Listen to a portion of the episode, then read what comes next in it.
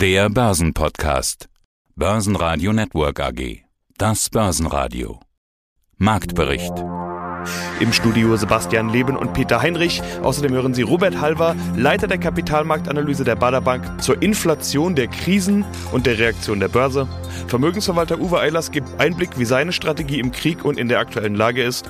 David Hartmann von Fontobel zu Immobilieninvestments ohne Stress. Wikifolio-Trader Alexander Bamberg aka Yoda 12 mit seiner Strategie Daten, das Öl des 21. Jahrhunderts und GBC-Analyst Marcel Schaffer über die Aktie von Intercard. Sie hören Ausschnitte aus Börsenradio-Interviews. Die vollständige Version der Interviews finden Sie auf börsenradio.de oder in der Börsenradio-App. Heute waren es nicht die Bilder der Börse, die das Gesprächsthema bestimmten, sondern die Bilder aus einem Kiewer Vorort namens Butcher. Hier sollen russische Kriegsverbrechen begangen worden sein. Die Rede ist von Massakern, Vergewaltigungen, Vernichtungskrieg. Nun wird der Ruf nach neuen Sanktionen laut. Vor allem ein Öl- und Gasembargo ist hoch im Kurs. Der Ölpreis steigt und entgegen dem Trend der letzten Wochen steigt auch der DAX zu Wochenstart. Plus 0,5% auf 14.518 Punkte. Der ATX in Wien verlor minus 0,4% auf 3.308 Punkte. Der ATX Total Return auf 6.760 Punkte. Mein Name ist Robert Halver, ich bin der Leiter der Kapitalmarktanalyse der Bader Bank. Ach ja, das erste Quartal ist ja schon wieder vorbei. Viel passiert, schnell vorbei. Die Welt wird irgendwie immer verrückter. Wir haben so eine Art Krisenhopping an der Börse. Zuerst hatten wir Corona, dann Lieferkettenprobleme, Chipprobleme, Inflation, hohe Energiepreise, dann Ukraine-Krieg, noch höhere Energiepreise, explosionsartige Inflation. Habe ich was vergessen? Nein, ist alles dabei. Eine Inflation an Krisen und Problemen und dennoch mit Blick auf die Aktienmärkte muss man sagen, wir halten uns relativ stabil. Und das finde ich sehr, sehr gut, dass wir einem lupenreinen Aggressor, nennen wir immer Wladimir Putin, Bloody Vladi sozusagen, ja, das bleibt einem quasi im Hals stecken, dieses Wort, aber so ist es, dass wir uns einem lupenreinen Aggressor gegenüber nicht ergeben und versuchen hier im Westen so weit wie möglich normal weiterzumachen und hoffentlich arbeitet die Politik daran, dass wir die Probleme schnell in den Griff bekommen. Jetzt sind Politiker gefragt, auf die Frage eines Reporters, eines Kollegen von dir, ob wir gute Politiker hätten, habe ich nur gesagt, gute Politiker sind so rar wie Rohstoffe im Moment. So rar wie Rohstoffe, ja, man braucht ja auch eine Idee, wie man damit umgehen kann.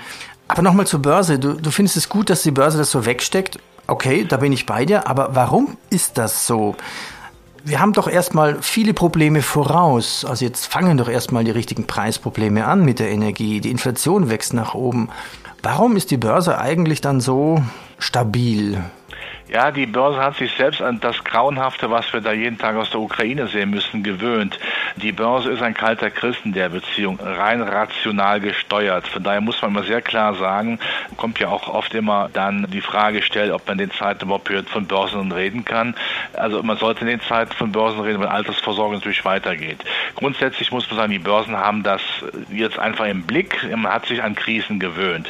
Börse bezahlt Zukunft. Die Börse möchte sehen, was gibt es da an Möglichkeiten, Möglichkeiten, dass sich äh, Politiker eben dann auch darum kümmern, was in Zukunft gemacht wird. Wie schnell kommen wir weg von den fossilen Rohstoffen? Und da muss man ja auch sich vor Augen führen, viele Aktien sind auch relativ günstig geworden über diese Krise. Gerade die Zykliker, deutsche Aktien hängen ja sehr stark an der Weltkonjunktur, sind rohstoffabhängig, sind da sehr günstig geworden. Und dann gibt es natürlich auch sicherlich einer oder andere, der sagt, da muss man doch mal zuschlagen. Das nächste Argument, ist denn Zinssparen attraktiver? Jetzt werden viele sagen, ja Moment, Herr Halber, die Zinsen sind leicht gestiegen. Ja, sie sind leicht gestiegen, aber noch schlimmer gestiegen oder dramatisch gestiegen ist die Inflation. Das heißt, wir sind heute nach Inflation noch unattraktiver auf dem Zinsmarkt unterwegs als noch vor dem Krieg. Das muss man ja auch sehr äh, klar erkennen. Und man geht davon aus, dass die Notenbanken natürlich weiterhin, auch gerade in Europa, jetzt all das natürlich finanzieren. Mehr Verschuldung, mehr Konjunkturprogramme, mehr Klimaschutz, dass Europa zusammenbleibt. Und das sind Gründe genug, um die Aktienmarkt zumindest stabil zu halten. Natürlich würde jetzt das Gas abgedreht, würde das Öl komplett abgedreht, hätten wir nochmal eine andere Situation. Aber ich bin mir sicher, auch da würden wir nach einigen Monaten sagen, okay, darauf stellen wir uns jetzt ein. Längerfristig verliert nur einer und der heißt mit Nachnamen Putin. Ja, guten Morgen. Mein Name ist Uwe Eilers von der Frankfurter Vermögen. Ich bin Gründer und Vorstand der Gesellschaft. Herr Ehlers, wir hatten zuletzt Mitte Januar mit Ihnen im Interview gesprochen. Auch damals schon war ein möglicher Krieg Russlands in der Ukraine im Gespräch. Sie hatten damals die Haltung, dass Sie sich das eher nicht vorstellen können. Das konnten wir ja alle nicht so richtig. Sie hatten gesagt, rein logisch gesehen wäre es Wahnsinn, wenn Putin einen Krieg beginnen würde, weil das unglaublich teuer werden könnte. Passiert ist es dennoch. Herr Eilers, ich weiß, Sie sind zwischenzeitlich viel unterwegs gewesen in der ganzen Welt. Deshalb würde mich Ihre Sicht besonders interessieren, weil Sie dann vielleicht auch ein bisschen von außen drauf schauen konnten. Wie haben Sie das alles erlebt? Und natürlich aus Vermögensverwalter-Sicht, wie gehen Sie damit um? Ja, ich muss tatsächlich sagen, dass es für mich extrem unerwartet kam, zumal ich dachte, dass Putin auch finanziell für Russland klar nach vorne denkt. Dieser Schaden, den er anrichtet, ist so immens, dass er quasi Russland meines Erachtens 20 bis 30 Jahre rein volkswirtschaftlich zurückwerfen wird. Deswegen hat es mich sehr überrascht, dass dann der Einmarsch erfolgte und dieser Wahnsinn jetzt aktuell läuft. Ja, also das ist, denke ich mal, für alle sehr überraschend, aber wir haben entsprechend darauf reagiert und äh, ich denke, man muss kühlen Kopf bewahren und schauen, was passiert, was kann weiter passieren. Da müssen wir uns darauf einstellen. Sie haben jetzt gesagt, Sie haben entsprechend reagiert. Was bedeutet das? Nun gut, wir hatten ja im letzten Jahr schon darüber gesprochen, dass wir von deutlich steigenden Inflationsraten ausgehen in Deutschland und weltweit. Insofern hatten wir schon reagiert, weil wir haben deswegen gesagt, okay, wenn die Inflationsraten steigen oder auch gleich hoch bleiben werden, mindestens bei 5% in Europa und 7 in den USA, dann müssen die Notenbanken die Zinsen anheben. Und das hat für uns geheißen, dass wir davon ausgegangen sind, dass auch die Aktien zunächst erstmal runtergehen. Das heißt, die Aktienquoten hatten wir sehr auf sehr niedrigem Niveau. Das war jetzt natürlich nicht gerade schlecht jetzt mit dem Einmarsch Russlands in die Ukraine.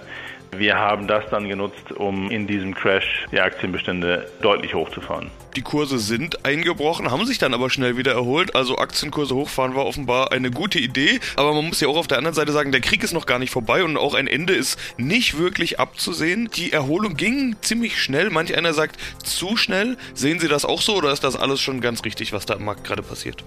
Na gut, also in unserem DUI-Wertefinder beispielsweise hatten wir die Aktienquote von 40 Prozent auf 70 Prozent erhöht und mittlerweile haben wir sie auf diesem hohen Niveau wieder auf 50 Prozent reduziert, weil wir genau das auch sehen, was Sie sagen.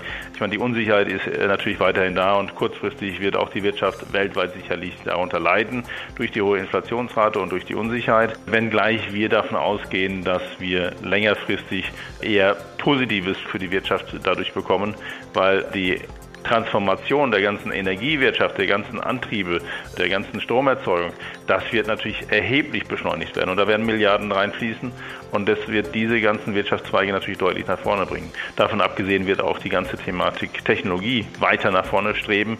Sicherlich auch unterstützt durch vielleicht die Militärtechnikaufträge, wo auch natürlich sehr viel Technologie mit drin enthalten ist. Also es wird sich sehr, sehr viel auch in dieser Richtung bewegen. Cybersecurity braucht gar nicht erwähnen. Ich meine, da wird natürlich auch ein sehr großer Fokus drauf gelegt werden. Also es gibt viele, viele Wachstumssegmente, Wachstumsbranchen, die profitieren werden. Unabhängig davon, was ich hier gerade eben gesagt habe, gibt es sicherlich andere Profiteure.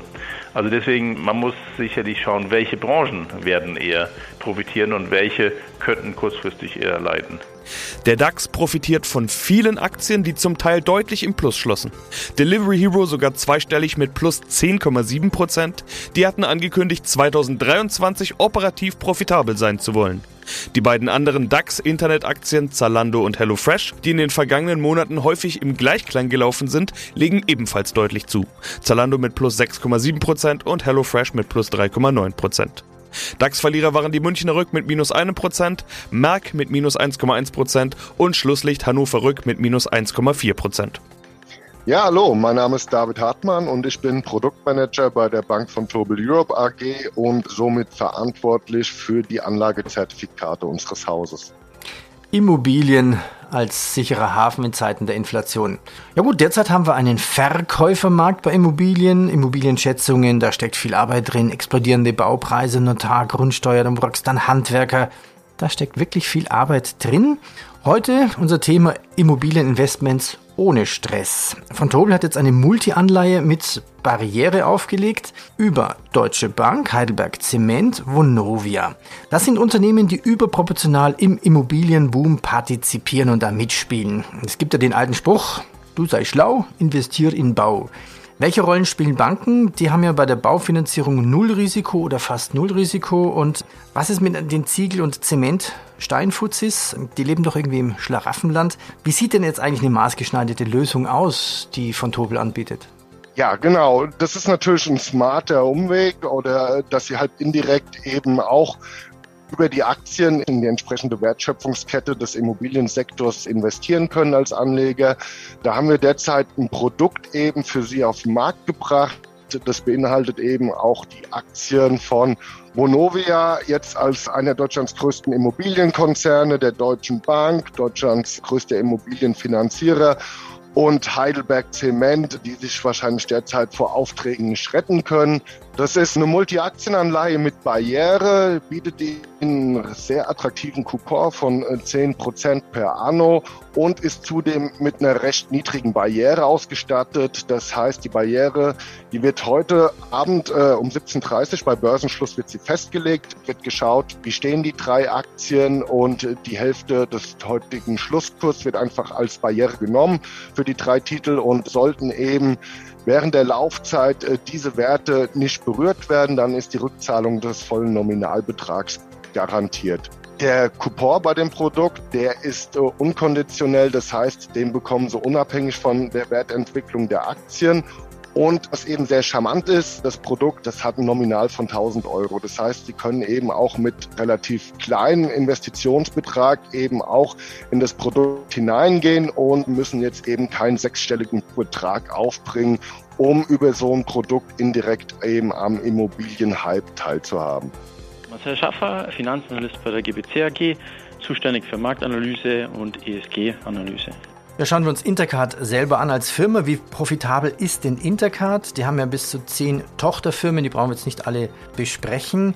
Genau. Wie sieht die Geschäftsentwicklung aus und was erwartest du für die nächsten Jahre? Wir haben jetzt das Geschäftsjahr 2021 erfolgreich abgeschlossen, auch deutlich profitabel. Wir haben den Umsatzshift geschafft von, ähm, von 20 auf 21, von 21 Millionen auf 24 Millionen. Und wir haben für das Geschäftsjahr 22 auch schon einen satten Auftragsüberhang. Also startet man mit einem guten Gefühl ins neue Geschäftsjahr. Ja, die Entwicklung von Intercard war jetzt auch zwischen 2014 und 20 sind die, haben sich die Umsatzerlöse verdoppelt. Man war stets profitabel und der Wachstumskurs wurde auch nicht durch Covid gebremst. Also wir sind jetzt weiterhin auf dem Weg nach oben oder wir erweitern sukzessive unser Umsatzlevel. Bis 2024 peilt die Gesellschaft einen Umsatzlevel von 34 Millionen an. Das wäre Stand jetzt nochmal 10 Millionen mehr, also sukzessives Wachstum in Aussicht mit EBIT-Margen, EBITDA-Margen in 24 um die 9,9 bis 10 Prozent werden avisiert. Ja, dann kommen wir zur Hauptaufgabe, zum Rating. Sie haben eine Analyse gemacht. Welches Rating geben Sie nun der Intercard-Aktie? Genau, also aufgrund der der Wachstumsstrategie, die die ähm, Intercard ja zweifelsohne fährt, die ja ein, eine hybride Wachstumsstrategie ist. Sie besteht ja aus einem Upgrade und einem Cross-Selling-Strategie. Das heißt, die vier Säulen des Wachstums bei der Intercard werden in Zukunft ein organisches Wachstum sein. Also man migriert ja das neue System, das vollumfängliche, immer mehr bei Bestandsunternehmen und natürlich darüber hinaus neue Märkte sollen erschlossen werden. Neben dem Hochschulmarkt wäre es dann auch zum Beispiel der Markt mit Kliniken, Behörden oder auch Unternehmen oder die Industrie. Dann die Internationalisierung, man ist eigentlich primär an zwei Standorten aktiv, das ist Deutschland und das ist die Schweiz. Zukünftig soll dies über den Rest Europas ausgeweitet werden bis hin nach Nordamerika. Ähm, und als vierte Säule macht man natürlich Akquisitionen, strategische Investitionen, um sein Lösungsportfolio zu erweitern. Und aufgrund dessen sehen wir massives Potenzial bei dem Unternehmen. Wir haben das Kursziel 10,80 Euro. Das ist Stand jetzt bei einem aktuellen Kurs von so um die 6,50, 6,60 ein ordentliches Upside-Potenzial. Genau. Mein Name ist Alexander Bamberg, bin in der Diskult mit dem Namen Jota 12 zu finden. Bin dort seit Mitte 2016 und von meinem Background, ich habe Mathematik und Ökonomie studiert und arbeite jetzt in der IT ein Logistikunternehmen.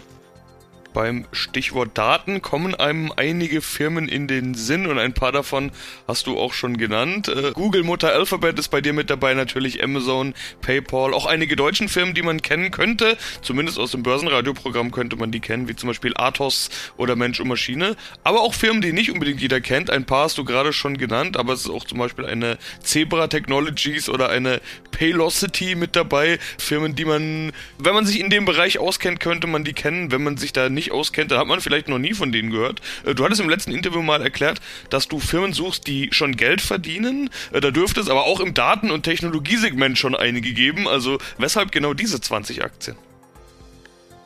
Ich versuche Werte zu wählen, die nicht so extrem teuer sind. Also wir so, wenn es KUV von größer 10 ist, da bin ich schon ein bisschen vorsichtig. Zumindest wenn ich sie neu kaufe. Und es gibt halt auch viele Firmen, die sind profitabel und wachsen trotzdem noch in vernünftigen Raten. Und diese Firmen sind meiner Meinung nach sicherer. Klar kann man jetzt irgendwie einen Highflyer kaufen, der 200, 300 Prozent wächst am Anfang, wenn die Firmen klein sind. Aber in diesen Bereichen gibt es meistens viele Konkurrenz und ist auch noch nicht sicher, wie sich der Markt entwickeln wird. Oder so zum Beispiel, mal zum Beispiel ein Beispiel, äh, diese Aktie von Coinbase, da habe ich auch mal einen Artikel dazu geschrieben. Coinbase wächst zwar extrem stark und ich finde die Marke auch gut und ich nutze es auch selber. Das die Firma ist auch relativ gut. Aber man kann halt nicht sagen, wo steht Coinbase in fünf Jahren. Das ist schwierig. Sie können natürlich viel größer sein, das ist durchaus möglich. Aber sie können auch kann noch Konkurrenz aufkommen oder irgendwas, es kann Regulierung geben. Die Aktie ist halt viel riskanter. Zum Beispiel, ich habe einen anderen Weg gefolgt, habe ich die Aktie von der Nasdaq drin, also von der also Nasdaq. Die ist A viel günstiger bewertet und die wächst auch relativ gut und auch profitabel und die hat sich auch wesentlich besser entwickelt als die Coinbase-Aktie. Also solche Aktien sind meiner Meinung nach wesentlich besser. Ich habe es ja letztes Mal schon erzählt. Also mal so eine Firma, die vielleicht 10% pro Jahr wächst, aber profitabel wächst und die Margen erhöht, also wenn man ein gut belebbares Geschäft hat, die kann ihre Gewinne enorm steigern. Man kann man zum Beispiel Rechnung machen. Also wenn man zum Beispiel, die Firma hat 100 Millionen Umsatz und macht 10 Millionen Gewinn. Und wenn es aber jetzt schafft, die Umsatz um 10 zu steigern, dann macht es 110 Millionen Umsatz und gleichzeitig die Kosten aufgrund der günstigen Skalierbarkeit um 5% erhöht, dann steigen die Kosten von 90 Millionen auf 94,5 Millionen. Dann macht die Firma 50,5 Millionen Gewinn. Das muss man sich mal vorstellen. Das sind 55% mehr Gewinn. Basen Radio Network AG Marktbericht